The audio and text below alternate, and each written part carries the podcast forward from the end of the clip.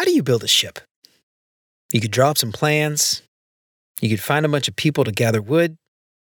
You could hand out some tools. You could divide up the work. You could bark out orders all day long. And you may get a ship that way.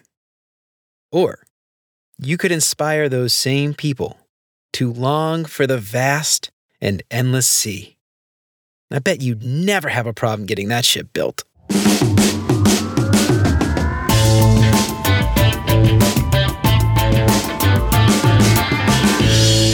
What's up, UX fam? How's your mom and them? Welcome to another episode of Beyond UX Design. I'm Jeremy.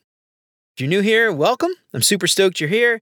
And if you haven't done it already, consider liking or subscribing or following the show wherever you listen to podcasts. And if you are a regular here and you feel like you're getting something out of the show, I would really appreciate you leaving a 5-star review to feed that algorithm. That'll help me out way more than you know. And of course, if you think this show is worth sharing, then I would love it if you told some friends. All that ship talk a moment ago was a quote by a French author from the 40s, Antoine de Saint-Exupéry. And here's the exact quote.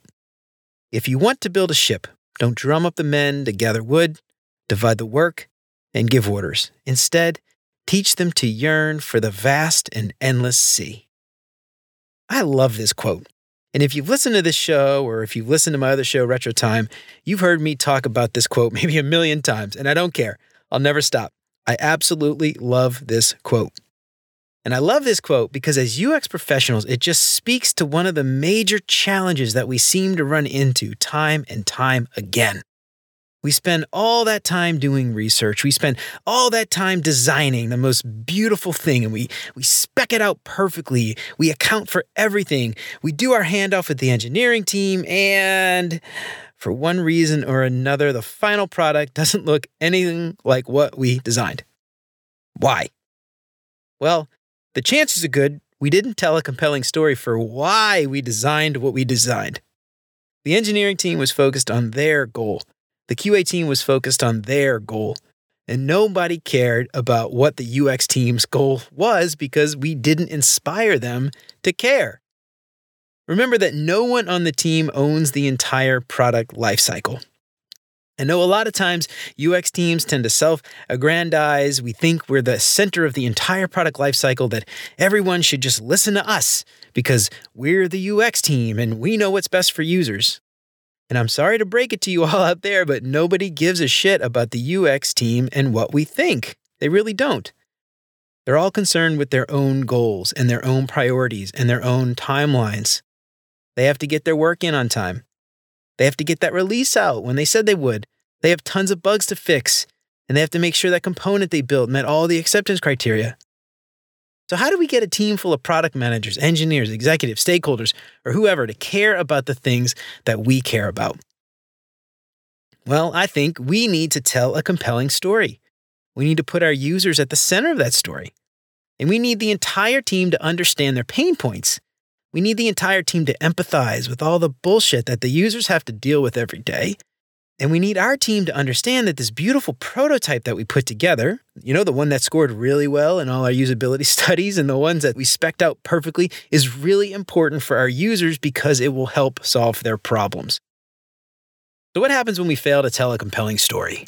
Well, nobody gives a damn. Well, that's not entirely true. They will give a damn about the things that are important to them, but they won't care about the things that are important to us. And what happens when we don't tell a compelling story is we end up with developers ignoring things that the UX team says. They don't take the users into account. They don't include the UX team in conversations, not because they hate the UX team, but because that's just one more thing for them to worry about, and engineers don't need any more things to worry about. And what happens when we don't tell a compelling story is really it's just more of the bare minimum. It's more of the status quo. Our team just won't be excited. They won't be curious. They won't have refreshing ideas because all they will know will be what's written in the user story for them to build. It's just more functions, more JSON objects, more backend calls. And for what? Why is this necessary? They won't have any idea. But what happens when we tell a compelling story?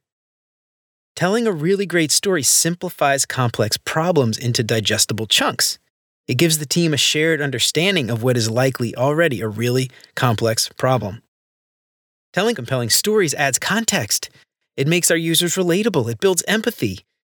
It inspires our teams to want to build really great software, not just because they want to build great software, but because they care enough about the users and their pain points to want to solve these problems along with us. And what I've also witnessed firsthand is that when you build this empathy and you give the context and you create a shared understanding, the teams start to get inspired and motivated on their own. And they start to come up with awesome ideas on their own, ideas that you may have never thought about, different ways to use technology that as a UX designer, you may have never really thought was possible. And this empathy and this excitement, it's contagious, it spreads. The engineering and the product teams, they bring this along with them when they talk about their work with other teams or when they onboard new team members. It's really something beautiful to see. So I want to preface this by saying that all of this takes practice. This isn't something a lot of people are just good at right away. Telling a great story is a skill just like any other skill, and you practice it over and over and over time, you will find that you are getting better and better. So think about some of the best stories that have come out in the last, 10, 20 years. And I'm willing to bet Pixar comes to mind. Toy Story, Up, Cars. I've got kids, and honestly, when they want to watch some of these movies, I am down. So at some point, somebody at Pixar wrote down 22 points to tell a great story. But I found an article a while back by a guy named Brian Peters that simplifies this longer list down to only 6 points. And I don't think they were writing this for designers, but when I found this, I thought, oh man, this is perfect for us. So here's what Brian came up with. Great stories are universal. Great stories have a character to root for. Great stories appeal to our deepest emotions. Great stories are surprising and unexpected. Great stories are simple and focused. Great stories have a structure and a purpose. Let's talk about the first one. Great stories are universal. What's something that your users deal with that we can all relate to? And even if you're working on enterprise software with really complex or unique problems, there is something there that everybody deals with. Stressful situations, manual data entry, repetitive tasks for no reason, systems that don't talk to each other, communication problems, whatever it is. There is for sure something that you can pull out for your team to relate to. Great stories have a character to root for. So everybody loves an underdog story. And we're in luck because we've already created a bunch of underdogs with problems that need solving. Our personas. This is where your personas can come in. Talk about them as if they're real. Talk about their pain points and their problems. Talk about their struggles. Make the personas relatable to your audience. Explain the problems that your personas are facing in a way that makes us want to improve their experience. Great stories appeal to our deepest emotions. Pull at your audience's heartstrings. Use your audience's emotions to tell a compelling story, whether that's anger, disgust, fear, happiness, sadness, or surprise. Here it's important to know your audience and what they care about. If that's not possible, go with your gut and what speaks to you. Fall back on your empathy maps here and make the audience feel for those personas that we created. Great stories are surprising and unexpected. Think outside of the box. Make us think differently about the problem or the solution. Turn your constraint into an opportunity. And if you can, try to flip some of these story tropes on their head. Use your unique design solutions to wow your audience and hopefully get them to think, oh, I hadn't thought of that. I think a lot about iPhone's new Dynamic Island feature here. A few years ago when the iPhone came out with the notch, everybody hated the notch. And just a few months ago, iPhone released the Dynamic Island feature. Now guess what? That notch is still there. Those engineers and the design team, they figured out how to take what was at one point a constraint, flip it on its head, and turn it into a feature. And now everybody wants the Dynamic Island. That notch never went away. It's still there. But Apple figured out how to take that constraint and turn it into a feature. I think that's pretty impressive. Next, great stories are simple and focused. And you may have noticed, I like to talk a lot. And it's hard for me to know when to stop sometimes. But this is key. Tell the story. Keep it simple. Share as much as you need to. Let your audience ask questions if they have any. Don't try to over-explain here. The chances are good that your audience is smart. They will figure it out. And remember that the point of this isn't to fill in every single knowledge gap or explain every feature. It's to tell us a compelling story and to get your team to want to explore more. It's not to explain every element in detail. So make an outline and stick to it. And while it's fine to improvise, don't go too far off script. Practice telling your story in front of other people for clarity and ask them what they think. Next, great stories have a structure and a purpose. And the article that I reference uses a storytelling tool created by a playwright named Kenn Adams. It's called a story spine. And Pixar and Disney specifically, I think, have used this technique, and you're probably pretty familiar with it. Once upon a time, there was something. And every day, something happened. And one day, something happened. And because of that, something happened until finally, something happened. And then ever since then, something. Now, this isn't meant to be an outline. This isn't exactly how you tell the story, but this will help you take your ideas, get them down on paper, and then you can expand upon that. So this isn't how you tell the story. This is more coming up with the story. Great stories have a purpose. And when you understand why this story is so important to tell, your passion will shine through. And if you care that much about your story, the chances are good that your audience will care too. So make your audience understand why this thing is so important. What about this story inspires you, right? What is the thing that you are most passionate about? And if you're passionate about something, I promise that this will shine through when you tell it. And I often think about Simon Sinek's quote here, people don't buy what you do, they buy why you do it. I think that's really important to remember here. Don't try to sell the what of the feature. Don't try to sell the what of the thing that you're building, but explain why it's so important and why it will have an impact. So let's try to put this into a real life scenario. I'm going to use an example from some stuff that I've worked on in the past at my job to give you an idea of how this might work with your team. So I'm going to tell you a story about Frank. Down in McAllen, Texas, there's a guy named Frank. Frank has been an inspector at a jet engine component repair shop for the last 20 years. And Frank got a job there right out of high school. He started working the third shift, that really bad shift that nobody wants. And he eventually worked his way up to be a lead inspector. And now Frank leads an entire team.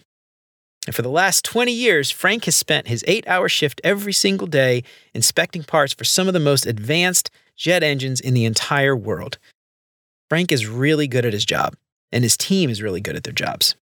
And there's a good chance that if you've flown a commercial airline, Frank or somebody from Frank's team has inspected and repaired some of the parts in that engine that brought you home safely. But there's something else I want you to know about Frank. Frank loves Harley-Davidsons. And in fact, he and his wife hop on their Harley every Friday after Frank's shift is over, and they drive up to San Antonio to see his son, and they catch a UT San Antonio football game. It's one of Frank's favorite things. Now, the problem for Frank and his team is that because of COVID, his company had to lay off half of the staff at his shop. So Frank lost half his team. As corporations tend to do, each week Frank and his team are still expected to inspect and repair the same number of components as before, with less people. And since Frank has half the staff, that means Frank and his team have twice the amount of work. So that means extra overtime, which ultimately means, you guessed it, no more road trips to UT San Antonio to see his son. But Frank's team is getting overworked, they're stressed out, and it doesn't take a propulsion engineer to see that Frank and his team aren't happy. And this also means the chances of missing defects might go up. Overworked and stressed out inspectors might tend to miss things, and that's not good for his company, but it's also not good for any of us. Now, luckily for Frank, about that same time, my team was able to design a new digital solution for Frank's team that lets them save about an hour off of every job each week. And we do that by automating some of their manual processes. So now Frank and his team are able to knock out an extra set of parts each week by using this new tool. And Frank doesn't have to worry about working overtime anymore. So we're saving Frank and his team about 3,000 man-hours every single year. And I bet you know what Frank did that first weekend that we released the software. That's right. He and his wife, they hopped in their Harley, they drove up to San Antonio to see their son. So how do you feel? Were you rooting for Frank? Did you feel anything when I talked about having to work overtime or not being able to see his son? Were you relieved when Frank was finally able to hop in his Harley and drive up to San Antonio again? I hope you were. But let's go through Frank's story to get a sense for how I used some of the techniques that we talked about a bit ago and how I applied them here. Get a sense for how you might use them for yourself. So great stories are universal. I think everybody can relate to Frank. He was committed to hard work. He applied himself. He worked his way up from the lowly third shift to leading an entire team. I talked about how important Frank's job was because he was inspecting and repairing parts for the airplane engines that power flights that we are all likely to be taking. And I talked about the love for his family. You know, whether you have kids or not, we likely all have somebody in our life that we care deeply about and we want to see often, right? So this was something that everybody can kind of relate to, I think. Great stories have a character to root for. So obviously, Frank was our main character here. Frank is based off of one of the main personas from some of the previous work that I did. And the story about Frank's son is made up, but it's based off of real people working at real shops who have real families and real responsibilities. And I use my personas from that previous work to build this character for the story. Great stories appeal to our deepest emotions. And like I said, setting up a universal situation of seeing a loved one on a regular basis and then suddenly ripping them away, not being able to see them is a painful thing, right? And I think you can empathize with the stress that Frank was under, the hard deadlines, the long hours, the stress of not being able to enjoy your family or your favorite activity. And unless you're a heartless bastard, I bet you felt something when I said Frank couldn't see his son on the weekends anymore. I hope you felt the stress when I said Frank lost half of his team. And I hope you empathized with him when you heard he had to start doing overtime and work more hours, still being required to produce the same amount of work. Great stories are surprising and unexpected. And I'll be honest, sometimes this one's a little challenging to talk about when we talk about case studies. I think a lot of the times the solutions in our UX work tend to be obvious if we've done the right research. And I would say, though, that often you can explain your work in a way that makes your solution seem somewhat surprising or unexpected. And I talked about the notch and how the dynamic island flipped the constraint of the notch on its head. And in the case of Frank, we were able to automate some of these processes. The timing was lucky, and everything worked out for Frank and his team in the end. And maybe it's not an M. Night Shyamalan twist, but that's what we have to work with. Great stories are simple and focused. In all, that story about Frank was only about 2.5 minutes. It wasn't that long. But I was able to tell you quite a bit about Frank and the work that we did and the importance of the work that we did. And I didn't get into the gritty details of how we did anything. But you were able, I hope at least, to get the point that the work that we did was impactful and it helped to improve not only Frank's life, but also helped to improve the business too. We saved 3,000 man hours. Now, sure, that's good for Frank, but it's also great for the company's bottom line. And great stories have a structure. So let's look at the story spine again through the lens of Frank's story. Once upon a time, there was Frank and his team. And every day, Frank and his team inspected and repaired jet engine parts. One day, COVID hit and Frank lost half his team. Because of that, Frank and his team were overworked and stressed out. Because of that, Frank couldn't see his son, and the chances of defects went up. Until finally, my team released some software to help improve shop floor processes. And ever since then, Frank and his team are able to inspect and repair more parts in a shorter amount of time. Now, this sounds like a really bad bedtime story, but you can see how this was an outline for the story that I told earlier. It isn't compelling, there isn't much details, but it helps to think about the story before you start writing it to make sure that you touch on some of those important things that we've already discussed. Great stories have a purpose. So why was this story so important? I hope you caught a few of the things that I talked about in the story. It was somewhat subtle, so let's take a look at them. I talked about how we all fly on planes that have engines that Frank and his team have helped to repair. I made a point to mention that Frank and his team help us get home safely. I talked about how Frank and his team are overworked and stressed out. I talked about how this can impact defects or escapes, which could ultimately lead to a very tragic situation on an airplane. And this wasn't directly stated, but obviously this situation puts us all at risk. You, me, your family, my family, and anybody who flies on these planes. So it was critical that my team get this software to the shops that helped to automate these processes so that Frank and his team weren't so overworked. And the mission of the company that I work at is we lift people up and we bring them home safely. And I can't think of a more impactful purpose than that. All right, so hopefully you can see that this storytelling technique works. But how can you use it? Well, I think you can use these concepts anywhere, really. You can use them with stakeholders. And it's especially helpful when you're trying to sell an idea to a stakeholder, when you're trying to convince executives that you need more money, that you need to do research. Use these concepts to help build empathy for users to stress the benefit of the feature or the solution that you're discussing. These techniques will also help to keep those with a short attention span engaged the entire meeting. And that's right, executives, I'm talking to you.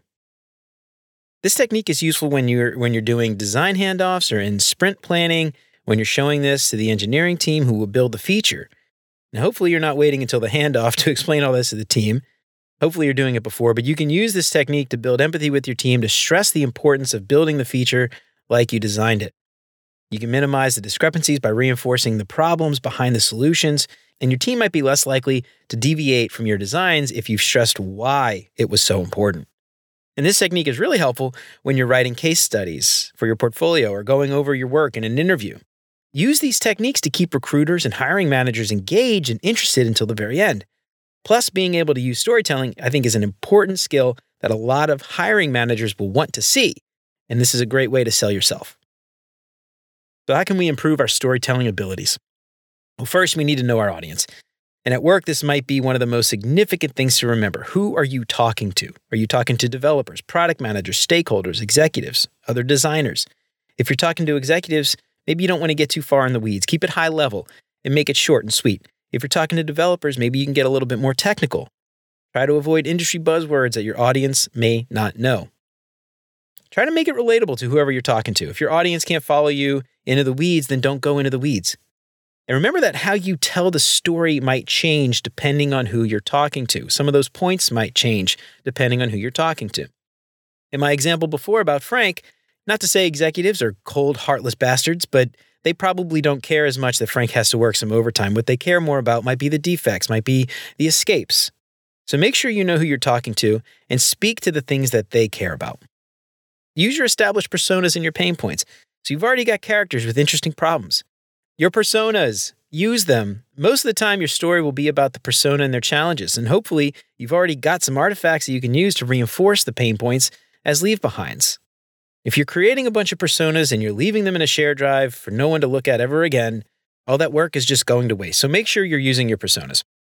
Next, write it down and practice. And the worst thing that you can do is try to do this on the fly. Chances are very good that you'll skip something or you'll waste all your time talking about one point or another and you'll lose your audience. So write down an outline, make sure it has all those points from above. And once you do this, practice out loud, practice in a mirror, then try practicing with some teammates. Record yourself, watch it back, take notes about what worked and what didn't. The chances are good that you'll catch a lot of things that you didn't realize you were doing, like the filler words or the high-rise terminal that we talked about in the last episode. Your solution should have a supporting role. And remember that your solution isn't the main character, but it should definitely be a part of the story if you've already figured out the solution. So it's not all about your solution, but make sure that you talk about how your solution has helped your main characters overcome whatever challenge they were facing. Now, obviously, this only applies once you've actually found the solution, so maybe in a case study. But if you're presenting your story to stakeholders, maybe to provide money for research to understand a solution, make the problem the supporting role. And use vocal warmth and confidence cues. In the last episode, we talked about cues by Vanessa Van Edwards. Use things like vocal variability, emotion, maybe hand gestures, volume control, warmth cues, all these things to make your story interesting and engaging. So before I get out of here, I want to stress something. The people on your team have a lot to worry about already. What is at the top of your priority list will most likely not be their top priority. And as UX designers, our job is to advocate for the users. And one of the most important jobs that we have is to represent the user as our teams are making decisions. And it's up to us to build the empathy and share it and inspire our teams to want to build the best possible software that solves the user's problems. And if we aren't building empathy for our users, no one else on the team will. We have to remember we can't build all of this software and solve all of these problems alone. And if we can't sell these awesome ideas that we come up with to our teams, our users won't see the benefit. And if the users don't see any benefit, what was the point of doing any of that work? Well, all right, y'all, that's it for me for today. I hope I helped to start you on your journey of amazing storytelling. Have you already tried any of these techniques? And if so, how are they working out for you? I'd love to hear. Let me know what you think on LinkedIn or shoot me an email at hello@beyonduxdesign.com. And if you like what you heard today, don't forget, like or subscribe wherever you listen to podcasts. And if you feel like you're getting something out of the show, I'd love it if you left a 5-star review. That would help me out so much. And if you know somebody who might find any of this stuff useful, why don't you tell a friend? That'd be fantastic. Sign up for the newsletter. Check out all our past episodes at beyonduxdesign.com. And I hope you keep coming back for more great UX tips from Beyond UX Design. Until next time, remember, you're more than a designer because there's so much more to UX than design. I'll see you around. Take care, y'all.